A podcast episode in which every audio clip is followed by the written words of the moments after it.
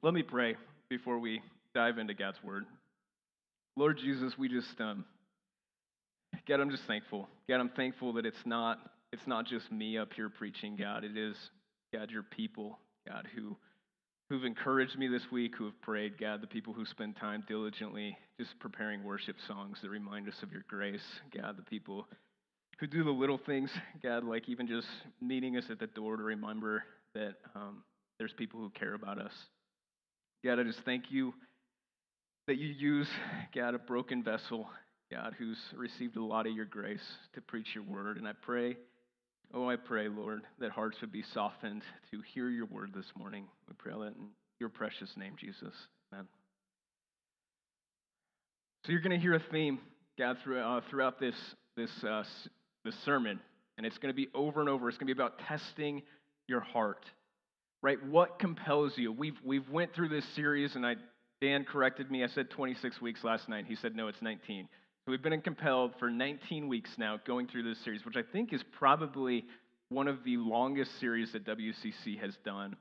And I hope through the title of this sermon alone, you've wrestled with your heart to think about what compels you.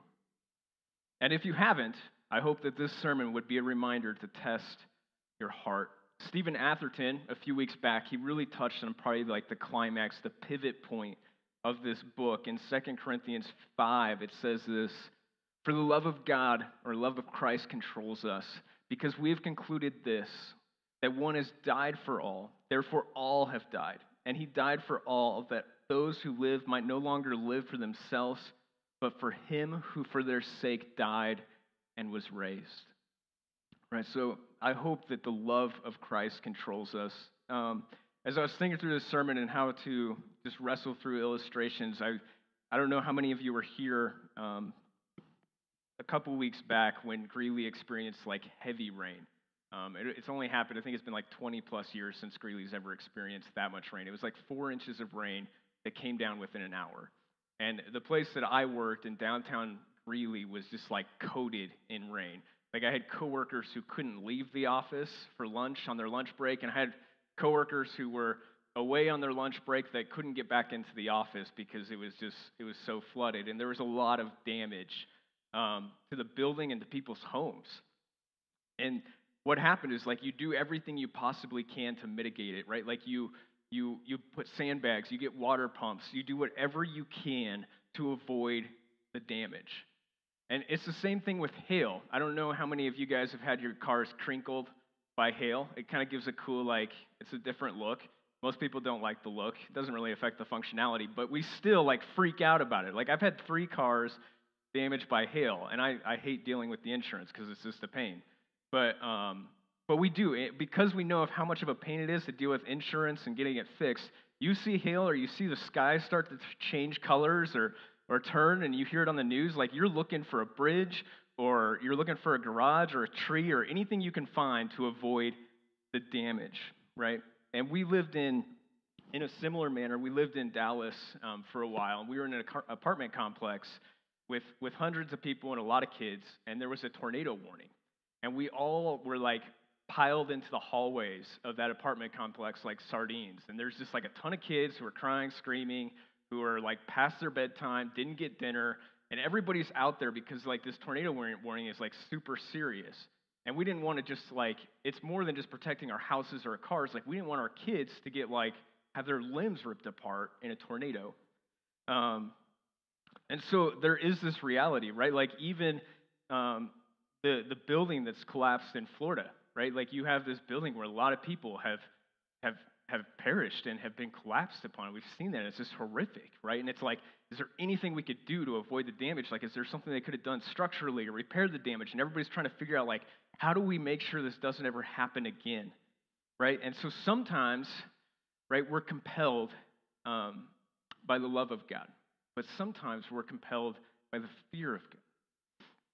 And and I think is is to take an honest look at our lives, right? Are we preparing in a way so that we can avoid the consequences, right, of, of, not, um, of not being ready, right? Are we, are we aware, right? Are we thinking about, are we testing our heart Because if we don't, it'll be more catastrophic than floods, be more catastrophic than hail, be more catastrophic than tornadoes or buildings collapsing. So, as we go through this, I, there's a few questions that we're going to wrestle with. And, and I hope there's a lot of questions that will test our motives and our hearts. One is Are you ready for Jesus' return? The second would be Are you genuinely repentant? And three, Are you restored? And so, if you didn't catch all those, you didn't write them all down in your notes. If you're anal like me, we'll go through them again. But, um, but test your heart. That's going to be the theme. So, we're compelled by God's grace to be ready. And, and I said this earlier, like there's a there's a lot of times we're compelled, like throughout this whole series, I think for the most part, it's been because of God's love, God's grace, God's mercy. We are compelled to love Jesus and to love others. But in this passage in 2 Corinthians 13, Paul starts to spin it, and he wants to make clear because his message is so serious that if we are not compelled by the love of God, may we be compelled by the fear of God. Right? Jesus is no longer on a cross. Right? He is enthroned. He is the King of kings and Lord of lords, and he will come again. And he won't come in the same gentle form of a baby, but he will come with all power, all authority to make everything bend in submission to him. Even, even if that requires some people to be eternally separated from him in everlasting torment. And so Paul Paul makes certain to the Corinthians his coming. And he says, I am coming to you. In 2 Corinthians 13 1, says, This is the third time I am coming to you. Every charge must be established by the evidence of two or three witnesses.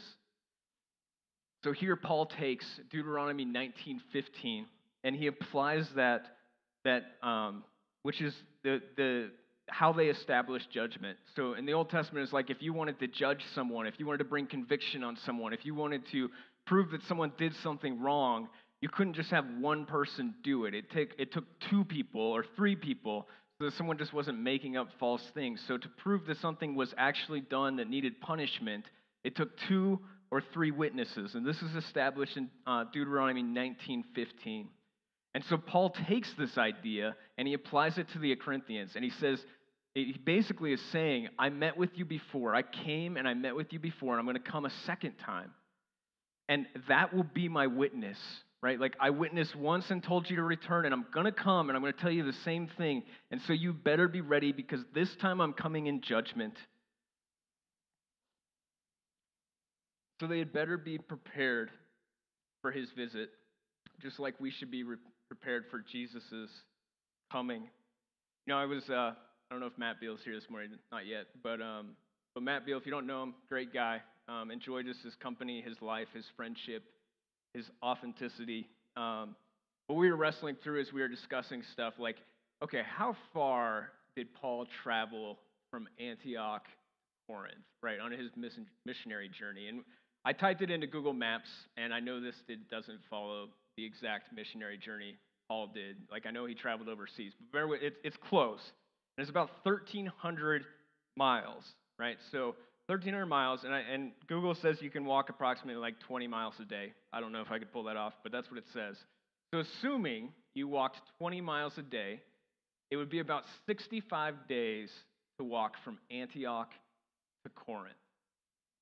Um, and so as I was just wrestling with this, I was like, how, like you have to really love people to walk and be with them like 65 days to go and see them. And Paul was like, he says earlier in Corinthians, like he's like their spiritual father. Like he cares for them so much. And like if if you have kids, right? Like if you if you spent 65 days like traveling on an airplane like over and over again for like 65 days straight and you show up to your kids and your kid's house is an absolute wreck and people are yelling at each other and they're involved in, in junk and they're drunk and they're, they're maybe in sexual immorality or they're, they're just things are falling apart all over the place, like it would be so depressing to show up to that. Like it would be so miserable. Um, and so that's what Paul's saying. Like I'm, I'm like be prepared. Like I want to come. I want to enjoy your company. Um, and this is this parallels this. I looked at this passage. It just parallels so much of the coming of Christ, right? Like when Jesus comes, He wants to see us ready. He wants to see us longing. He wants to see our lives in order, our lives loving one another, right? And so I also went to Google. This is not the source of tr- like Google is like the source of information, but not the source of truth, by the way.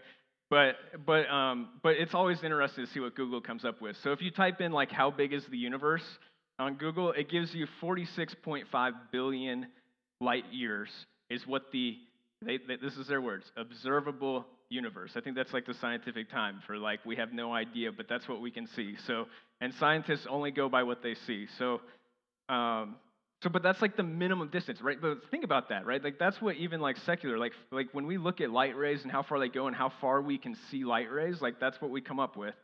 But Jesus went, right? Like when he came as a baby, he he went over 46.5 billion light years to get here, right? And he's going to make the same journey again, over 46.5 billion light years right? More than our minds can fathom, the distance, it's like an impossible to, to really comprehend how far Jesus came in his love to save us, right? But he's, he's going to come in a different form. He's not going to come in a baby. He's going to become in the one who defeated death. He is going to come as the risen Lord, and he will come with great judgment.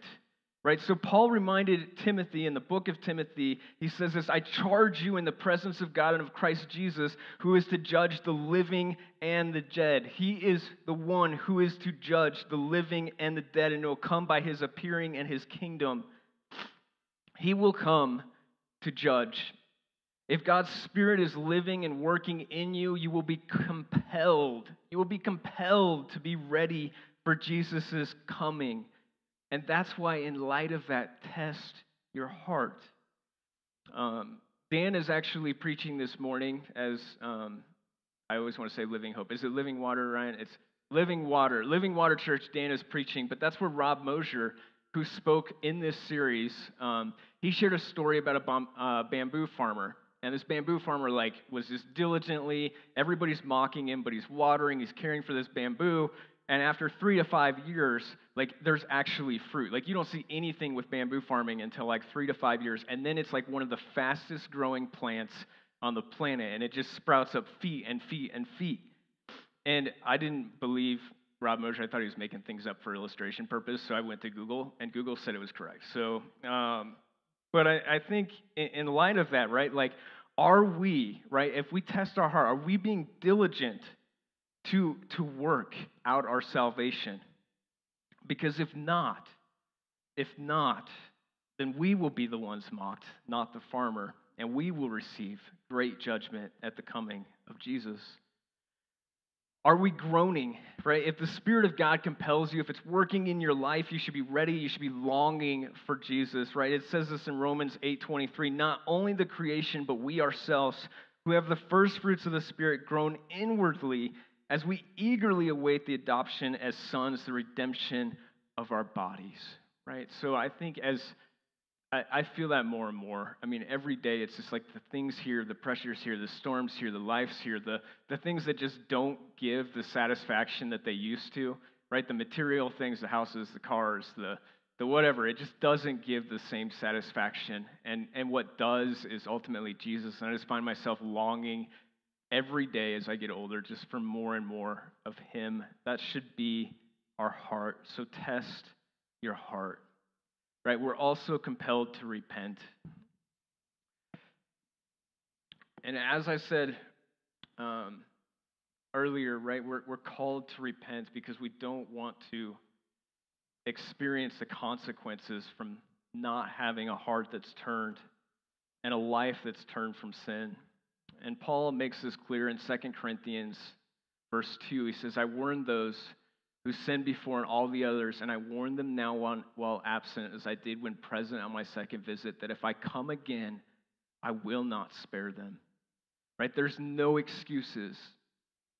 Paul doesn't give an exemption. If there was any doubt who he's talking to in this passage, he says all the others. Some translations say all the rest. But he is, he is making sure, like he wants to make a point, I'm talking to every single person.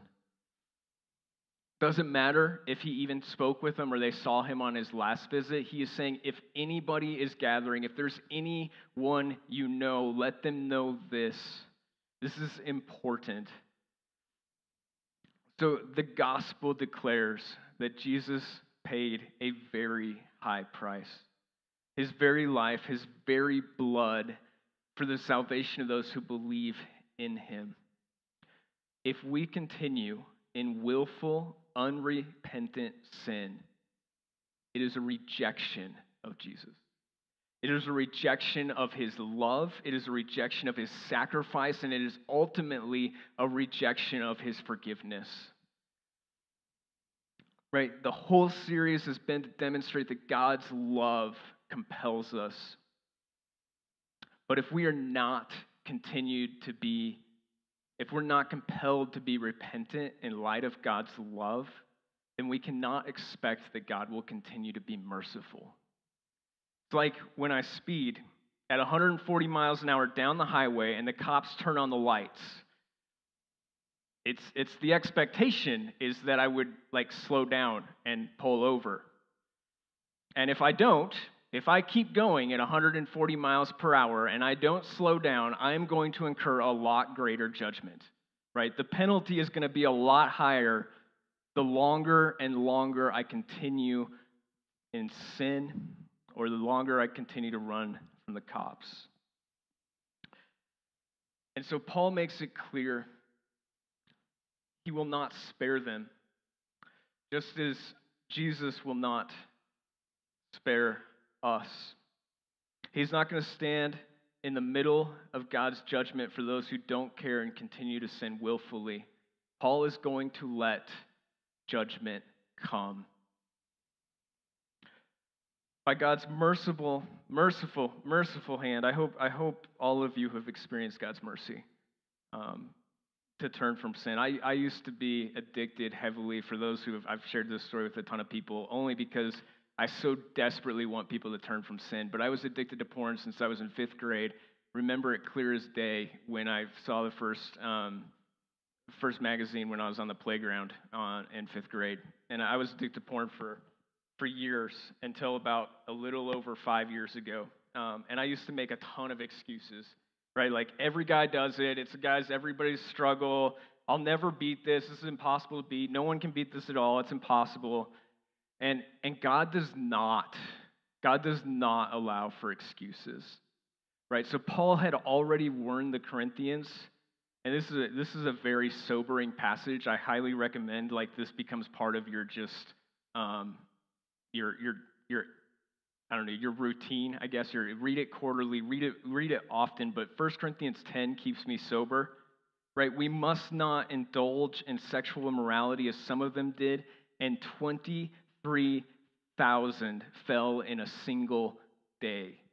Right? Because of sexual morality, God's judgment came fierce, and 23,000 people dropped dead. So take sin seriously. I had a friend, um, and he, do, he did what most people I, have not seen happen. Um, most guys, when they confess, they find one person. Um, because they don't really want to share it with everybody if they're struggling with porn or another addiction. But he, he just was under the weight of sin. And so in our community group that was filled with women, kids, um, people, he, he just confessed and he just laid it all out there where he was. And, and it was really cool just to see like the brothers in Christ, like just give him grace, encouragement, prayer. But he took it seriously. And so after that, Right after that, with him and his wife, they took his computer, they grabbed a sledgehammer, and they smashed it to bits. And and sometimes I'm like, well, don't do that. Like just just get rid of the computer or do something simpler. But Jesus says, like, cut off your hand or gouge out your eye. Right? How often we take too little action to actually turn from sin. Right? It's a twisted generation. We all know it is. Every man has a sexual story, and almost all of them are really screwed up, whether it's porn or twisted relationships. So do whatever it takes to turn from sexual morality. Right? Get help, find accountability, put accountability software on your computer, get a dumb phone if you have to. They're really annoying to, to text with, with only nine digits or 10 digits on there. But, but get, a, get a dumb phone, not a smartphone. Um, but I'll say this there's a lot of things you can do to, to, to avoid sexual immorality, and that's good. But if you want to be repentant, it starts like change happens when you get on your knees. Right? If you want to turn from sexual morality, if you want to turn from sin, it's, it's really when you spend not just one day on your knees, but you make it a daily routine. Right? A humble and repentant heart, it begs for mercy. But a prideful heart, it looks to appear perfect. Let's say it again. A humble and repentant heart begs for mercy, but a prideful heart looks to appear perfect. The first step of repentance is begging the Lord for help. So we're compelled to repent. Test your heart. We're also compelled to be restored. So as Paul continues in verse 3, he says, Since you seek proof that Christ is speaking in me, he is not weak in dealing with you, but is powerful among you. For he was crucified in weakness, but lives by the power of God. For we also are weak in him, but in dealing with you, we live with him by the power of God. So Paul is Paul is totally fine. He's he's fine. Like question me. I don't have any any doubt in who God's made me to be and who he has told me to be in my message to declare the gospel of Jesus. He has no problem with the Corinthians examining him, but he does have a problem with their metrics, right? They're caught up in the eloquence of words. They're caught up in worldly power, right? They're caught up in just the mindset and they're, they're wrestling with the lies of the culture and who is actually worth trusting. And, and Paul makes it clear he knows their heart because they're wrestling with even the cross. In 1 Corinthians 1.18, he, he, he has to point out to them that the cross is folly to those who are perishing, but to us who are being saved, it is the power of God. Right? For those who are not repentant, the cross doesn't make any sense. But to those of us who are repentant, the cross is the power of God. It's a power in weakness, and the cross demonstrates the power of Christ. As I look through this, like weakness is not talking about someone who's just like physically sick or frail. This is talking about someone who is weak and that they can experience and expect persecutions, trials, and hardship. Right? For Jesus was not frail physically, he wasn't ill, but he was persecuted and put to death. The weakness that is described in this passage is the acceptance of suffering for the glory of the Father that results in salvation and life. So let me say it again. So, uh, weakness in this passage is the acceptance, right? Jesus accepted the cross. He accepted being beaten, being nailed. He accepted his friends abandoning him so that the Father would be glorified and people would experience salvation and life. Hebrews puts it this way looking to Jesus, the founder and perfecter of our faith, who for the joy that was set before him, he endured the cross. He accepted the weakness that allowed the cross, despising the shame, and is seated at the right hand of the throne of God. God's patience is demonstrated towards us by the cross. He held back the anger, the wrath of God because of the cross. Right? The Corinthians, they looked to people who exalted themselves, who, who were smart in and of their own intellect, but then they died and they were not raised. Jesus, instead, he took the cross, he took the humility, he took the weakness, and now he is eternally exalted as the resurrected king. So, Dan Hardy, who reminded us, kind of, I think, at the beginning of this series about a picture frame, and the picture frame should not detract from the picture. Right? Our message is not authenticated by our degrees, our eloquence, whether you went through PLI or whether you didn't, um, doesn't really matter. Right? Our jobs or anything else that provides acknowledgement of importance. Right? If it does, if, if, if who we are is because of our degrees or because of our intellect or because of how well we can communicate, um, then we're we're overshadowing the picture. We're giving a false sense of grandeur that's in the frame instead of what should be in broken clay pots. It is our sin, right? It's our sin, it's our brokenness, it's our hardships, it's our trials that demonstrate the life of Christ. It's when we have joy amidst death, amidst funerals, amidst cancer, that the love of Christ and the joy of Christ is seen. It's when we give sacrificially, even when our income decreases and our jobs are lost.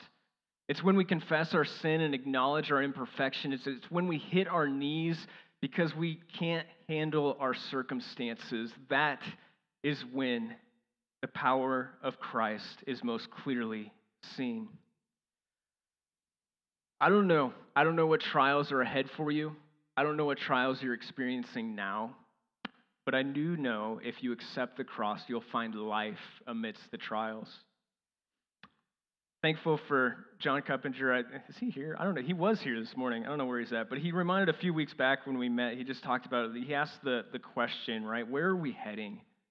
And, and with a genuine answer, he just kind of asked it before you could even think of an answer. He's like, wherever God leads, right? Wherever God leads. And God led Jesus to the cross. The Father led Jesus to the cross in weakness. And so too, He leads us in weakness to where the power of the cross is most clearly seen, often through a lot of heartache, a lot of pain, a lot of turmoil, and a lot of difficulty. We're compelled to be restored, and that restoration will come through weakness so that we might share in the resurrection of Jesus Christ. And Paul shared this truth with Timothy. He said, Therefore, do not be ashamed of the testimony about our Lord, nor of me, his prisoner, but share. Share in the suffering of the gospel by the power of God who saved us and called us to a holy calling. Not because of our works, but because of our because of his own purpose and grace, which he gave us in Christ Jesus before the ages began. Right? We're compelled to be restored to God. So test your heart and we're compelled to re examine. So in verse 5, Paul says this He says, Examine yourselves to see whether you are in the faith. Test yourselves. Right? This is a clear command from Paul. He actually, in this section of 10 verses, these are the two, the two words that are commands, which is examine and test. He says it twice to make it very clear like, test yourself. Like, this is so important. Do this. You have to test yourself. He's asking them to take a critical examination of themselves. The Corinthians wanted to know this whole time, as you've seen in the book of Corinthians, they wanted to know are you genuine, Paul? Are you really telling the truth? Or because these other guys, they sound eloquent, they sound good, right? How do we know you're telling the truth? And Paul turns the tables after the 13th chapter. He says, okay, like, test yourself. You've been testing me, test yourself right? I have sometimes I have for my leaders and pastors, I have expectations that I could never meet, right? Like sometimes I'm like, they should be way more humble. You know, they should be absolutely perfect, never do anything ever wrong, right? And a lot of times it's like they should make less and live on less than I do. Um, and I have these these crazy metrics, but I, I think rarely, I think I need to get in a better habit of of not critiquing my leaders as much as I critique myself. I should be more concerned with myself. All right, those questions I look to my leaders to be, um, I should ask myself first, right? Am I sacrificially living for Jesus? Am I repentant? And the funny thing is, is the Corinthians, right, as Paul knows, they would they would fall short of his genuineness, right? I love I love Paul's well, Paul's resume is is is impressive. Right? He was three times beaten with rods. He was stoned. He was shipwrecked. He was adrift at sea. He went on a lot of journeys and spent a lot of time walking, as we talked about. He was in danger from rivers, from robbers, from people, from Gentiles, from cities, from wilderness, from seas, from false brothers. He was in toil and hardship. He didn't sleep a lot. He was in hunger and thirst, without food, in cold and exposure, without sleeping bags. And, and he had a lot of stress on him with the anxiety for all the saints.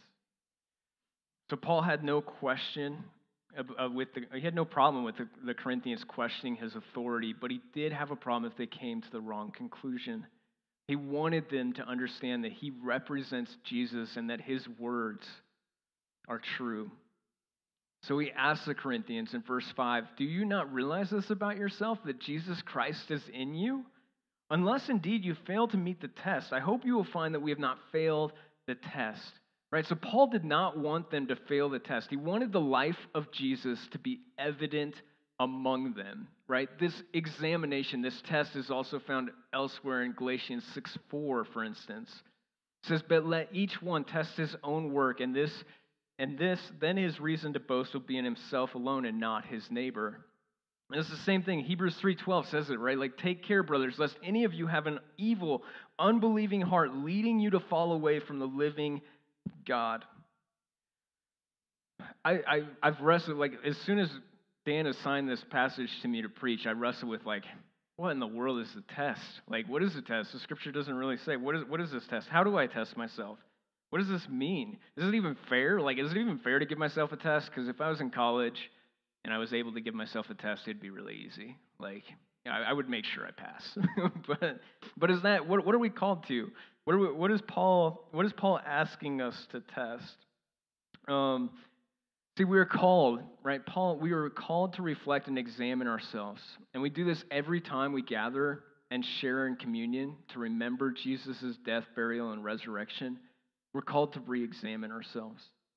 And, and the most basic test, right? The most basic test, if you want to boil down the test to anything, is do you believe that Jesus died and rose from the dead as a living Lord? That's the most basic test.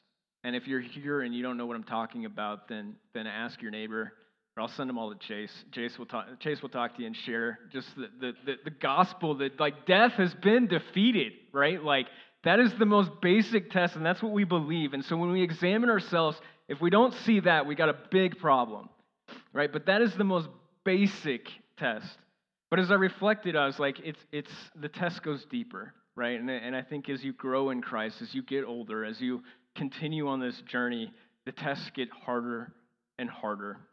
And as I reflected, I really feel like the life of Christ is demonstrated and seen most clearly in Matthew 5. And that's where we find what's often called the Beatitudes, because this is what we should be when Christ is in us and we pass the test. So here's, I, I think I have some slides that'll hopefully make it a little easier. Um, the point's not to, you don't have to copy my words exactly or, or write them down in your notes, because um, we'll probably go through them fairly quick. But remember Matthew 5 of anything and, and go through Matthew 5 this week and continue to go through Matthew 5 and just really meditate on the text. And I hope my questions are what I tried when I when I went through the text and started just testing myself to see if these things are true of me. These are the questions I asked. So, starting with verse 3, it says, um, Blessed are the poor in spirit, for theirs is the kingdom of heaven. This made me, am I looking to God as the only hope for the world? For the next verse, right? Am I making my requests known to God? For it says, Blessed are those who mourn, for they shall be comforted. Right? Am I content with God and how He's wrote my story? Blessed are the meek, for they shall inherit the earth. Am I reading and meditating on God's word? Blessed are those who hunger and thirst for righteousness, for they shall be satisfied. Am I Am I showing patience, forgiveness, and mercy? Blessed are the merciful, for they shall receive mercy. Am I aware of God's kindness? Blessed are the pure in heart, for they shall see God. Am I concerned for others to be reconciled with God? Do I share the gospel with others? Blessed are the peacemakers, for they shall be called sons of God. Right? Am I sacrificing? Am I suffering for the gospel? Blessed are those who are persecuted for righteousness' sake, for theirs is the kingdom of heaven. Blessed are you when others revile you and persecute you and utter all kinds of evil against you falsely on my account. When these, when these are ingrained in our veins, right, when these are absolutely just like flowing through us, then we've passed the test and Jesus lives in us. But as I wrestled, and I think even Paul wrestled with the reality what if we fail? Right? What if, what if when we take an honest look at our lives, we go, you know what? My faith's not genuine. Right? When we conclude that everything in our life, when we really take a look, we're like, it's selfish. Right? I'm, I'm fixated on worldly problems, worldly pursuits, and worldly stuff. I don't spend time on my knees. I don't thank God for food. I'm not content. I'd rather be anywhere, anyone else. I don't really read God's word, maybe a verse here and there. You know, I, I get frustrated over stupid things like the AC not working correctly. Instead of enjoying the sunrise that's beautiful, I don't sacrifice, I don't really give anything that changes what I do. I still buy the same stuff, do the same things. There is no sacrifice in my giving. Maybe I'm short tempered, I'm not patient. And those that I love the most, unfortunately, they, they often feel the wrath of my selfishness. And I cause them hurt and I push them away from Jesus instead of bringing them closer to the God I claim to know. Sometimes we fail, and sometimes we fail hard. Right? Paul's aware of the reality to fail the test. So he says in gentleness in verse 7, he says, But we pray, but we pray to God that you may not do wrong, not that we have appeared to have met the test, but that you may do what is right, that we may seem to have failed. So Paul's response, he, he, he goes to God first, right? He says, But we pray. Right? Before he even responds to the disobedience that goes on in Corinth, he prays. He seeks God right? How often do we do that, right? When you're in an argument with your spouse or you're frustrated with your kids, before you send an email or you send a text or you post something online or you tell someone else, how many of you go and spend time on your knees asking, asking that you and your spouse would be obedient? Right? Paul goes to God first. Paul calls the Corinthians to unconditional obedience right? Gordon Penfold, when he shared in this series, he said that we should be growing in Christ's likeness. And I think most of the people who've preached up here have said something similar. Dan Hardy put it this way In response to God's love, we will have a greater desire to obey God's law.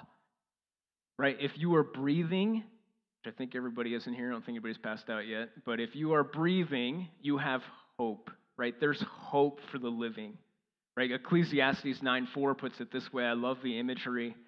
But he who is joined with all the living has hope, for a living dog is better than a dead lion. Right? Like it's just I just I love that amidst even when you just feel absolutely worn out, if you're breathing, there's hope. Right? So just in those moments of despair, just just check your breath and see if you're breathing still and remember the grace of God.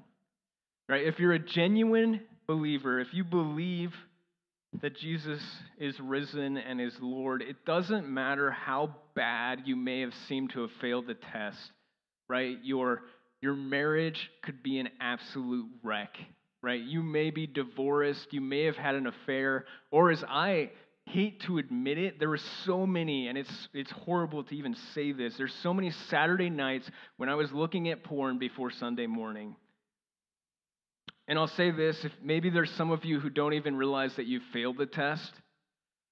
So let me hopefully help you understand. Right, if you've if you've looked at porn and you haven't confessed it yet, you failed the test. If you're not reading God's word regularly, you failed the test. Right? If you're living with your girlfriend, you failed the test. Right? If you're not giving sacrificially, you failed the test right? If you're consistently speaking harshly to your wife, you've failed the test.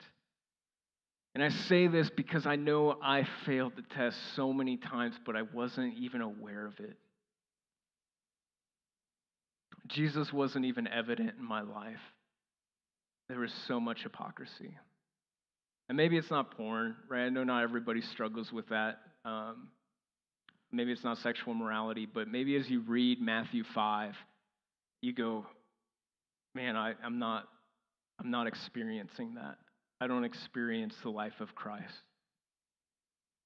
And I want you to know this like, there's a lot of grace. there's a lot of mercy found in Jesus. And like Paul, who was praying for the Corinthians, like I've been praying for you guys. Um, for those I know by name and for those who are gathering with us and I don't know you yet, um, I've been praying for you. I know the elder board, which is a solid, solid men that I respect a lot. They're praying for you. Um, so please, please, please, if you're struggling with sin, you're fighting sin, confess it, turn from it, seek obedience, and spend time on your knees.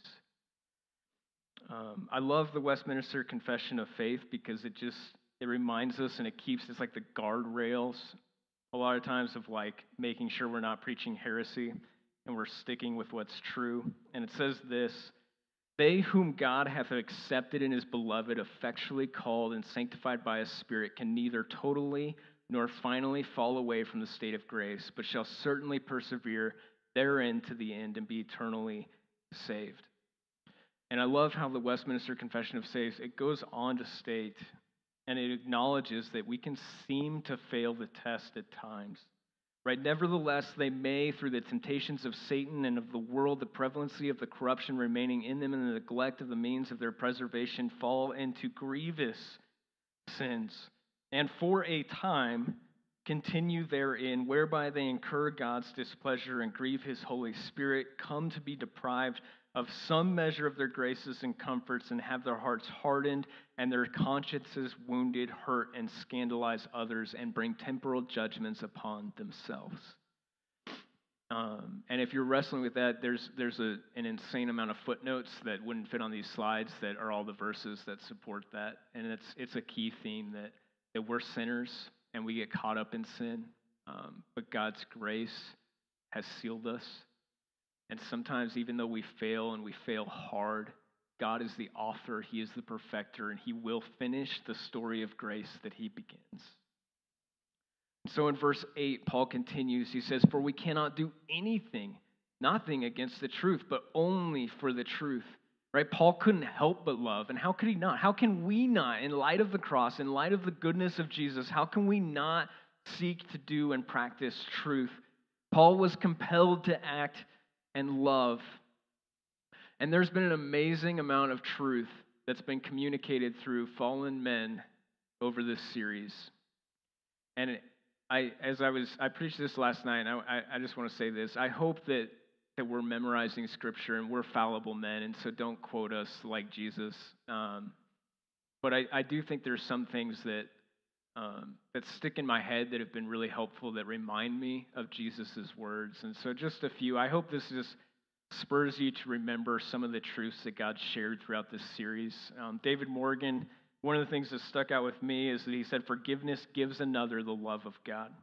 Forgiveness gives another the love of God. For me, it's just it's such a reminder to just be forgiving. Like it's so key to our love. And Dan Hardy said, "If you know, go and be reconciled." I think it's like just stuck with me. Just it's memorable. Just that command of like, no, go be reconciled. That's what Jesus says. Like, Go do it and don't wait.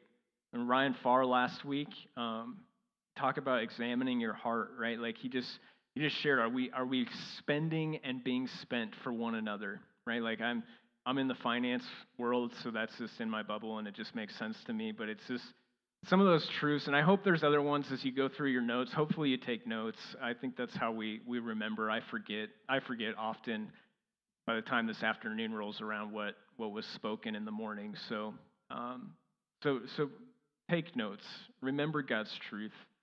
Um, there's a lot of guys who've just spent a lot of hours preparing and prepping, and I, I, I've just loved the personalities, the different personalities that convey God's word through this series. So put into practice what you've learned from Second Corinthians.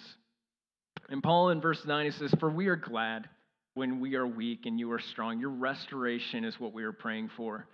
I was with my daughter a couple weeks ago. I was just blessed to to do a uh, a hike with her. So me and Rosalie went up to Horsetooth Trail, um, and just did a. It was just the first time I've ever been on a hike with just my daughter, and it was it was just a sweet time to to just have some really quality conversations. But we came across this sign, and it just said like restoration in progress.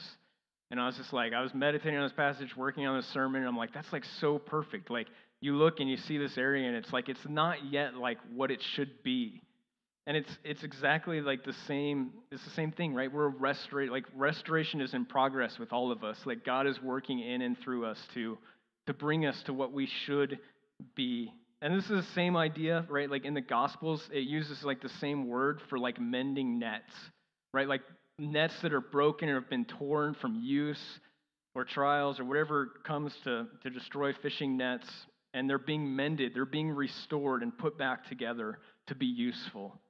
And that's what God does with us. He takes the brokenness, the brokenness, He takes us and He puts us back to be useful. And, and I've seen this, right? Like, this is what's so cool is like, I've seen men who, by God's grace, have been mended and put back together to be husbands, to be fathers, to be workers, to be people who share the gospel, to be those who go overseas and share the gospel. I've seen God just restore and mend things that just seem utterly broken. And when you see, think about a, a man whose, whose life just probably couldn't be screwed up anymore, right? I think of David, right? He, he committed adultery and he didn't stop sinning. He tried to cover it up. He tried to look perfect, so he murdered. But he turns, he repents. And in Psalm 51, a beautiful psalm, but in verses 12 and 13, he longs to be useful because he knows he is no longer in God's grace because of sin, and he is begging to be useful to God once again. And so he says, Restore to me the joy of your salvation and uphold me with a willing spirit. Then I will teach transgressors your ways, and sinners will return to you. So we had a. Um, an oven that decided to go crazy and it, it just like blew up and like caught on fire and there's like smoke filling the house and my wife's like what's going on um, and thankfully there was a, a breaker that tripped and so the breaker like by god's grace the breaker tripped because there was actually like it melted in the coil like the top coil of the oven there was like this like quarter inch gap in the coil that just like snapped apart and like it was crazy. Like the whole coil just like melted. I've never seen anything like it. Um, but if there was no breaker on that oven, if there was no test, our whole house would have probably burnt down and someone probably would have been hurt. So I say this test your heart. It's so, so important, right? Like read Matthew 5, take an honest inventory. Every time you come on Sunday, test your heart to see if you're really accepting God's truth. Take an honest inventory. And thankfully, by God's grace, with that oven, I actually was able to find a cheap new coil. And so I pulled out the old coil that was like busted and, and messed up, and I replaced it with a new coil. And I thought of like, I was like, that's so much like us. Like, God doesn't want to get rid of us, right? Like we're too we're too costly. Like he he died with his own blood. Like he bought us with his blood. Like we're too expensive to just get rid of. And so God, God pulls out our heart of stone and replaces it with a heart of flesh, just like I did with my oven. I, I took the coil out and I put a new one in. And so test your heart, test your motives, spend time on your knees. And I'll say this: if you if you read Matthew five and you're like, man, that the life of Christ is in me, like rejoice. Like it is it is a good thing to pass the test and to have Jesus be in you. And so like rejoice in that truth, right? But if you failed, but if you failed, there's a lot of grace. Right? And this is shown in Ezekiel. He says, "And I will give them one heart and a new spirit, and I will put within them I remove the heart of stone from their flesh, and I will give them a heart of flesh." Like God changes hearts. That's what God's in the business of doing. Right? That is what God cares about, and that is why Jesus came to this earth, was because he wanted to change hearts. Let's pray.